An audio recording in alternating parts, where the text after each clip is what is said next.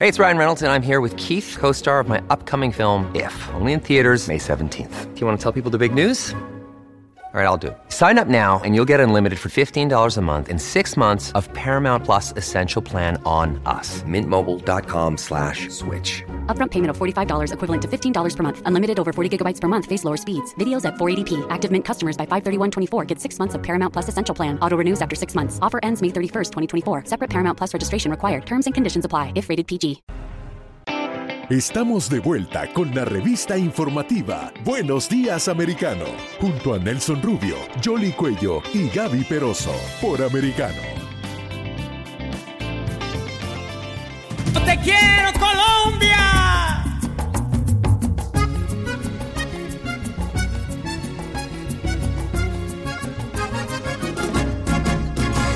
Saludos desde Colombia a todo el mundo, con esta canción corazón. Perdonen si con mi canto les interrumpo, les pido tres minutitos de su atención. Les quiero contar del valle y de la montaña, de cómo se ve la siembra color marrón, de cómo huele mi tierra cuando la baña, goticas de agüita fresca que manda Dios. Así es, esa Tierra Santa que hoy está celebrando independencia. 20 de julio, además ah, comienza, ¿no? Un nuevo congreso, se instala el Congreso de Colombia en el día de hoy, y por supuesto, y mm, el 7 de agosto es ya lo que tiene que ver con ah, la juramentación del presidente electo Gustavo Petro y con muchos retos que enfrenta Colombia y que se describen quizás en esa canción de la invitación eh, que están escuchando ustedes allí. Vamos a hablar un poco. de eso, ¿no? Felicidades. Muchas felicidades gracias, muchas para- gracias. para- en esta mesa de trabajo, la, la, la colombiana, no sé, hay que felicitarla. Y a todos Claro los amigos sí. en toda la nación americana que de costa a costa nos escuchan, por supuesto, y a través del internet en todo el mundo, ¿no? Apreciados y recibidos. El mes de julio es el mes de las independencias. Sí, la de sí. Estados Unidos, la de Venezuela.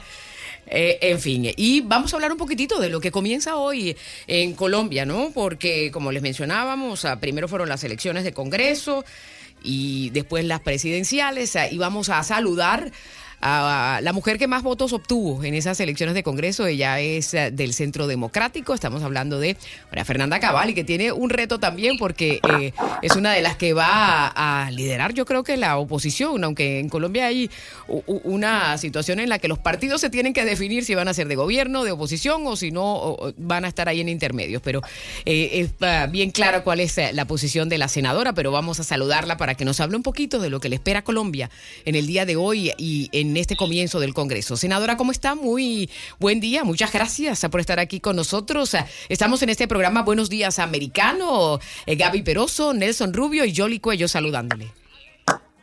Buenos días, qué bueno estar otra vez con ustedes, Gaby y Yoli, que son con las que más eh, entrevistas he tenido. En efecto, hoy es 20 de julio, Día de la Independencia, pero pues no creo que haya mucho por celebrar, dado que entra un Congreso que va a estar eh, bastante alterado, por decirlo así, con una izquierda recalcitrante. Ya hemos visto lo que pasa en otros países, cómo subvierten el orden, cómo destrozaron Chile con su locura del marxismo cultural y obviamente vienen por todos nosotros.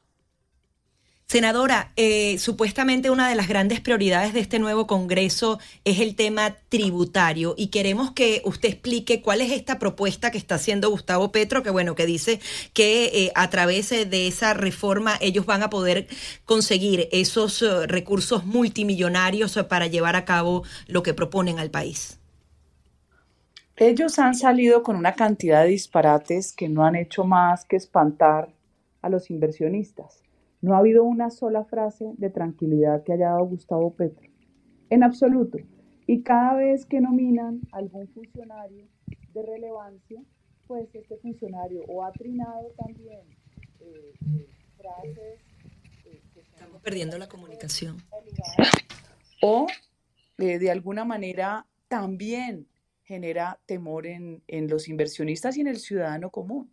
Por ejemplo, ellos eh, ya postularon a el doctor Ocampo para el Ministerio de Hacienda. El doctor Ocampo es una persona que relativamente tranquiliza porque es una persona más bien de formas, pero en el fondo el doctor Ocampo es un estatista que además viene del gobierno de Samper, que dejó un nivel de desempleo altísimo en Colombia. Viene de asesorar a Boric, viene de asesorar a los Kirchner. ¿Qué nos espera?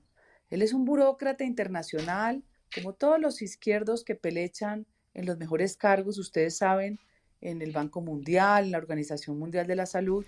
Aquí viene y ya de entrada está anunciando que va a haber una reforma tributaria o de 50 o de 70 billones, lo que es absolutamente imposible. No resiste la economía de Colombia eso. Quiebran la columna vertebral de la estructura económica de Colombia. Es una persona estatista, puro enfoque keynesiano, que soslaya la capacidad individual. Entonces allí va anticipándose cuál va a ser la dosis. Después nominan un muchacho para la DIAN, muy joven, me parece como alocado, ¿no? Como esa juventud eh, que de pronto tiene una cantidad de títulos y cero experiencia, pues salen trinos diciendo que hay que grabar el ganado a 15 mil pesos por cabeza mensual, igualito a como hacía la guerrilla o los paramilitares cuando tenían control territorial. Este señor no sabe que el 90% de los ganaderos de Colombia son pobres. Hay personas que tienen menos de 10 reses, eso es miseria. Pero bueno, esa es la aproximación de los escritorios de los intelectuales a regiones que no conocen. Senadora, eh, si me permite... Si me permite saludarle, Nelson Rubio, un placer eh, poder eh, saludarle igualmente. quiero preguntarle, porque desde el Centro Democrático, un liderazgo real dentro de Colombia políticamente, estas reuniones sostenidas por el propio expresidente Álvaro Uribe, por otras figuras de la política, el movimiento que se ha dado, y Yoli lo, lo, decía muy claro en la presentación suya, eh, de diferentes partidos, diferentes tendencias y este Congreso nuevo que se instaura hoy, ¿hasta dónde o, qué puede esperar el colombiano común en medio de toda esta filosofía ah, de populismo ah, que llevó a los resultados electorales que llevó al país? El colombiano del común no puede esperar nada distinto a que en año y medio esto sea un desastre. Porque los comunistas siempre han hecho una oposición efectiva, destruyendo. Ellos no construyen nada. ¿Qué van a construir aquí? Van a meterle la mano al bolsillo al colombiano para crear una burocracia donde están anunciando dos ministerios con la misma loquera que tienen del Ministerio de la Igualdad, como el de Maduro que tiene el de la felicidad, como cada psicópata que llega al poder a creer que puede administrarle el alma a los individuos. No puede esperar nada distinto a que este país se vaya por el precipicio. Ahora, hay que bloquear esa capacidad destructiva de la izquierda y va a ser muy difícil, se los digo con franqueza, muy difícil. La ventaja que tenemos es que estos pésimos administradores en dos, tres meses ya van a estar dando resultados desastrosos. Petro necesita el presupuesto del Estado, porque a ellos les fascina meter la mano en el botín, para empezar a comprar con dádivas al pueblo. Ustedes saben que esa receta existe. Y esas dádivas le duran un tiempo, porque Colombia no es Venezuela. Nosotros no teníamos la chiquera profunda. Y estaremos ahí como barrera viendo cada propuesta que hagan. Ustedes tienen que estar muy atentos una vez se radique la reforma tributaria, nosotros podemos pasarles un resumen ejecutivo punto por punto de a dónde piensan llegar. Ahora, senadora, em, ah, si bien es cierto que la reforma tributaria cuando se propuso en el actual gobierno generó todas esas ah, protestas y todas esas manifestaciones, vamos a ver si aquí eh, eh, tiene también eh, un resultado similar, ¿no? Dependiendo cómo va a afectar el bolsillo de los colombianos. Pero hay otro tema también, y es el que tiene que ver con la seguridad y ese planteamiento que ha hecho la próxima administración de dialogar casi que con todo el mundo y entre ellos con ah, algunas organizaciones terroristas como el ELN cuando continúan realizando atentados ¿Cómo se compagina eso y qué tan viable podrá ser eso?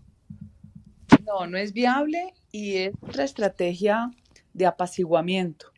Diálogo con el ELN es diálogo con una de las organizaciones terroristas más peligrosas de Colombia que hoy opera en Venezuela. Hoy opera también bajo el cobijo de quienes están atrás, que es Rusia e Irán.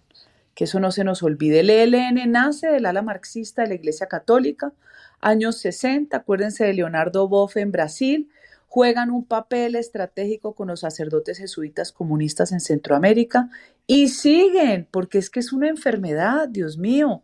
Aquí en Colombia tenemos al cura Francisco de Rux, que siempre ha fungido de ser un conciliador, es un grandísimo mentiroso, que es quien preside la Comisión de la Verdad y generó la plataforma programática perfecta enganchada con el gobierno de Gustavo Petro. Anda por el mundo este sacerdote diciendo que no apoyen al ejército de Colombia con la mentira de que apoyar al ejército y a la fuerza pública es apoyar la guerra y no la paz. Seguramente este personaje que nunca le ha tocado vivir lo que es una población enfrentada a cilindros bomba, enfrentada a unos bárbaros que amarraban a los policías de los árboles, no clamaba a gritos la presencia de la fuerza pública. Entonces llegamos a un nivel profundo de argumentación interna. No nos pueden seguir subvirtiendo el orden de las cosas. Senadora, la mayoría que alcanza Gustavo Petro para empezar con este Congreso tiene precedentes y adicionalmente esa mayoría se puede eh, eh, traducir en justamente en cambios profundos, incluso una constituyente que podría venir para Colombia. ¿Cómo ve esos apoyos?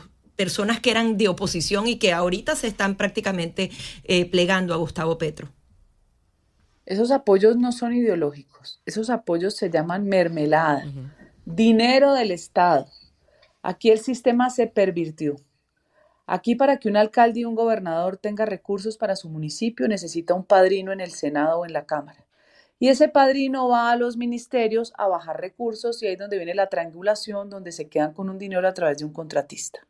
Así han robado ingentes recursos del Estado porque esa fórmula le garantiza a todos los gobiernos controlar la votación. No votas por mí, te cierro la llave.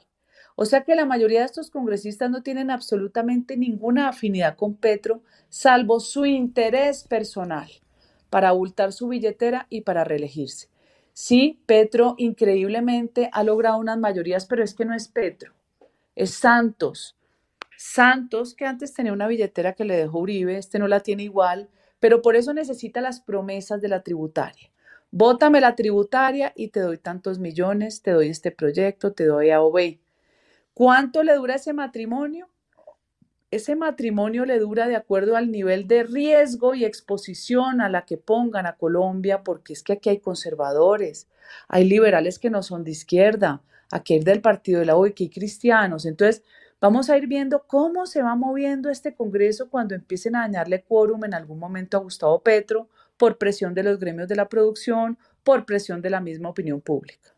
Senadora Cabal, eh, quería preguntarle algo en los últimos días a través de RCN, la revista Semana, igualmente salió la información con relación a eh, las eh, escuchas a radioelectrónicas, telefónicas, por parte del régimen venezolano en territorio colombiano, esto con la ayuda de Rusia. ¿Qué impacto puede tener esto en la doctrina militar? O sea, la cercanía con las guerrillas, el narcotráfico, todo eso, pero sobre todo en la privacidad, en la independencia del colombiano. ¿El colombiano está consciente de esto? ¿Ha habido reacción a esa información dentro de Colombia? Claro, esa información se tiene porque aquí con el Comando Sur se detectó hace mucho tiempo que los rusos instalaron unos equipos de comunicación para poder interceptar las llamadas. Eso es peligrosísimo, porque mucha de la violencia que ocurrió en las calles de Colombia fue también por distorsión en la información que venía de Bangladesh y de Rusia. Y de Venezuela, Bangladesh y Rusia, con montones de cuentas falsas. Es que ellos están usando las redes como una forma de guerra, como un arma de guerra. Eso se sabe. Yo no sé si este gobierno ha logrado hacer algo para bloquear esas comunicaciones debe estarlo haciendo, pero con el matrimonio que se viene ahora de Petro y Maduro, que me imagino que empezará por una luna de miel, no sé qué va a pasar realmente. Ahora, senadora, teniendo en cuenta todo ese panorama, eh, ¿cuál es su estrategia para, para lidiar con todos estos temas? La estrategia nuestra como partido ya se conoce. Nosotros tenemos que estudiar cada propuesta que pase en el legislativo. Tenemos que mostrarle al país cuál es el engaño, en el articulado qué está pasando y cuál es el efecto si esto se llegara a aprobar. Y eso tiene que ser un ejercicio permanente, abierto al público, no solo en el espacio del Congreso. Paralelamente, hay que denunciar todo lo que se venga moviendo, Por ejemplo, los diálogos regionales vinculantes. Esa es la fórmula de ustedes membrar un país que de por sí ya tiene dificultades de gobernabilidad en el departamento del Cauca, en la zona del Pacífico, en el sur de Córdoba. Esa es la excusa perfecta de los anarquistas para involucrar un poco de elementos que va a derivar cuando no se pueda hacer nada y la distorsión y la violencia crezca en una probable constituyente que no van a tocar por ahora. Porque usted sabe que Petro es defensor de la constituyente donde participó el M19 en su diseño. Senadora, la alta inflación y también la devaluación del peso colombiano, ¿cómo lo van a afrontar a partir de ahora? No, estamos, eh, la economía venía creciendo porque Colombia tiene una ventaja y es que su mano de obra es muy competente, su mano es, es un país donde la gente a las 4 de la mañana está trabajando. Eh, veníamos creciendo casi el 9%, o sea, 9 puntos. Es increíble la diferencia que hacemos con el resto. Pero una vez Gustavo Petro gana, gana entre comillas, porque todavía no nos han explicado dónde salieron 1.200.000 votos de una forma muy extraña. Eh, cuando Gustavo Petro eh, gana en las elecciones, vemos que la angustia es masiva. La desinversión ya se empezó a notar. La cláusula Petro, de que yo te compro un apartamento, pero sin Ana Petro se retrotrae. La compraventa está activa. Entonces, hoy le va a quedar más difícil a Petro convencer que lo que venía haciendo el presidente Duque, donde las perspectivas de crecimiento eran enormes, incluso el desempleo había logrado reducirse a un dígito muy cercano del 10, pero había logrado reducirse. O sea, habíamos superado el COVID con lo que dejó de desempleo, íbamos para arriba. Ahora, desafortunadamente, usted sabe que el temor de los mercados está presente siempre cuando hay un gobierno de este tipo. Ahora se está produciendo la fuga de capital y también la fuga de, lo que es eh, el valor humano. Muchas personas eh, están como preocupadas por lo que pueda suceder. En su momento el expresidente Uribe decía no se vayan del país, hay que seguir luchando por este país. El presidente Duque, que estuvo de visita, incluso aquí en los Estados Unidos, también hacía esa misma apelación. ¿Usted qué cree que va a pasar, senadora? No, la gente no es tonta, la gente guarda, compra dólares, busca cómo llevárselos para afuera. Siempre va a ser Estados Unidos un país de referente a pesar de los riesgos en que los comunistas disfrazados en el Partido Demócrata pues han hecho todo el daño que han hecho también allá, ¿no? Con el marxismo cultural, con un poco de locos antifas, con unas mujeres horribles tratando de reclamar derechos, pero lo que hacen es exigir deseos propios para subvertir el orden social, en fin. Eh, aquí se va a notar y se va a notar mucho, pero lo primero es la frenada en el crecimiento de proyectos que venían muy grandes, que venían muy grandes porque es una inversión, inversiones enormes, permanentes en distintos eh, eh, rubros de la economía. Vamos a ver qué va a hacer Petro, hasta dónde va a apretar y hasta dónde le aguanta eh, su cara, así como nos amenazó, como hizo Chávez, ¿no? No me reten, no me mm. reten. Entonces, no nos rete tampoco a nosotros, porque nosotros finalmente somos la mayoría de los colombianos, así haya colombianos que no voten, no están con él. ¿Y las relaciones con los Estados Unidos usted cree que van a cambiar? No, mientras esté Biden, tiene el ala comunista del Departamento de Estado. Ese es el peligro. Aquí Biden seguramente vendrá, pues no Biden, porque yo creo que él ya tiene un, problema de salud serio y Kamala creo que no debe saber dónde queda Colombia, ¿no? Pero el Departamento de Estado, el que aplaudió a Castillo cuando el fraude era evidente, el mismo que todo el tiempo atenta contra la, la democracia en Guatemala, una cosa horrorosa, horrorosa en lo que se nos convirtió un aliado estratégico y eso hay que pelearlo, ¿no? Pero ustedes saben que allá en noviembre cambia el Congreso, ¿no? En Estados Unidos. Cambia republicano, entiendo que Trump va a anunciar su candidatura y este juego de poder empieza también a cambiar en el escenario porque es distinta ya la relación que se vendría con Rusia, que yo creo que ellos van de alguna manera a pactar una salida. No creo que Rusia, por todo su poderío, tampoco le aguante. Cualquiera pensaba que en seis días hubiera estado derrotada Ucrania y no fue así ese nacionalismo y patriotismo ucraniano hay que seguirlo. Allá los jóvenes pelean contra el comunismo y aquí en estos países no ustedes, porque Venezuela, los jóvenes nacidos en chavismo entendieron el valor de la libertad. Aquí todos estos que juegan en libertad terminan anarquizando el país y promoviendo gobiernos como los de Petro. Pues senadora María Fernanda Cabal, muchísimas gracias por estar con nosotros y seguimos en contacto para que nos vaya actualizando de lo que pasa en Colombia. Gracias a ustedes por la invitación. Muy amable. Es la senadora colombiana María Fernanda Cabal, que hoy precisamente se instala el nuevo Congreso. 61% de los miembros del nuevo Congreso en Colombia son nuevos. O sea que...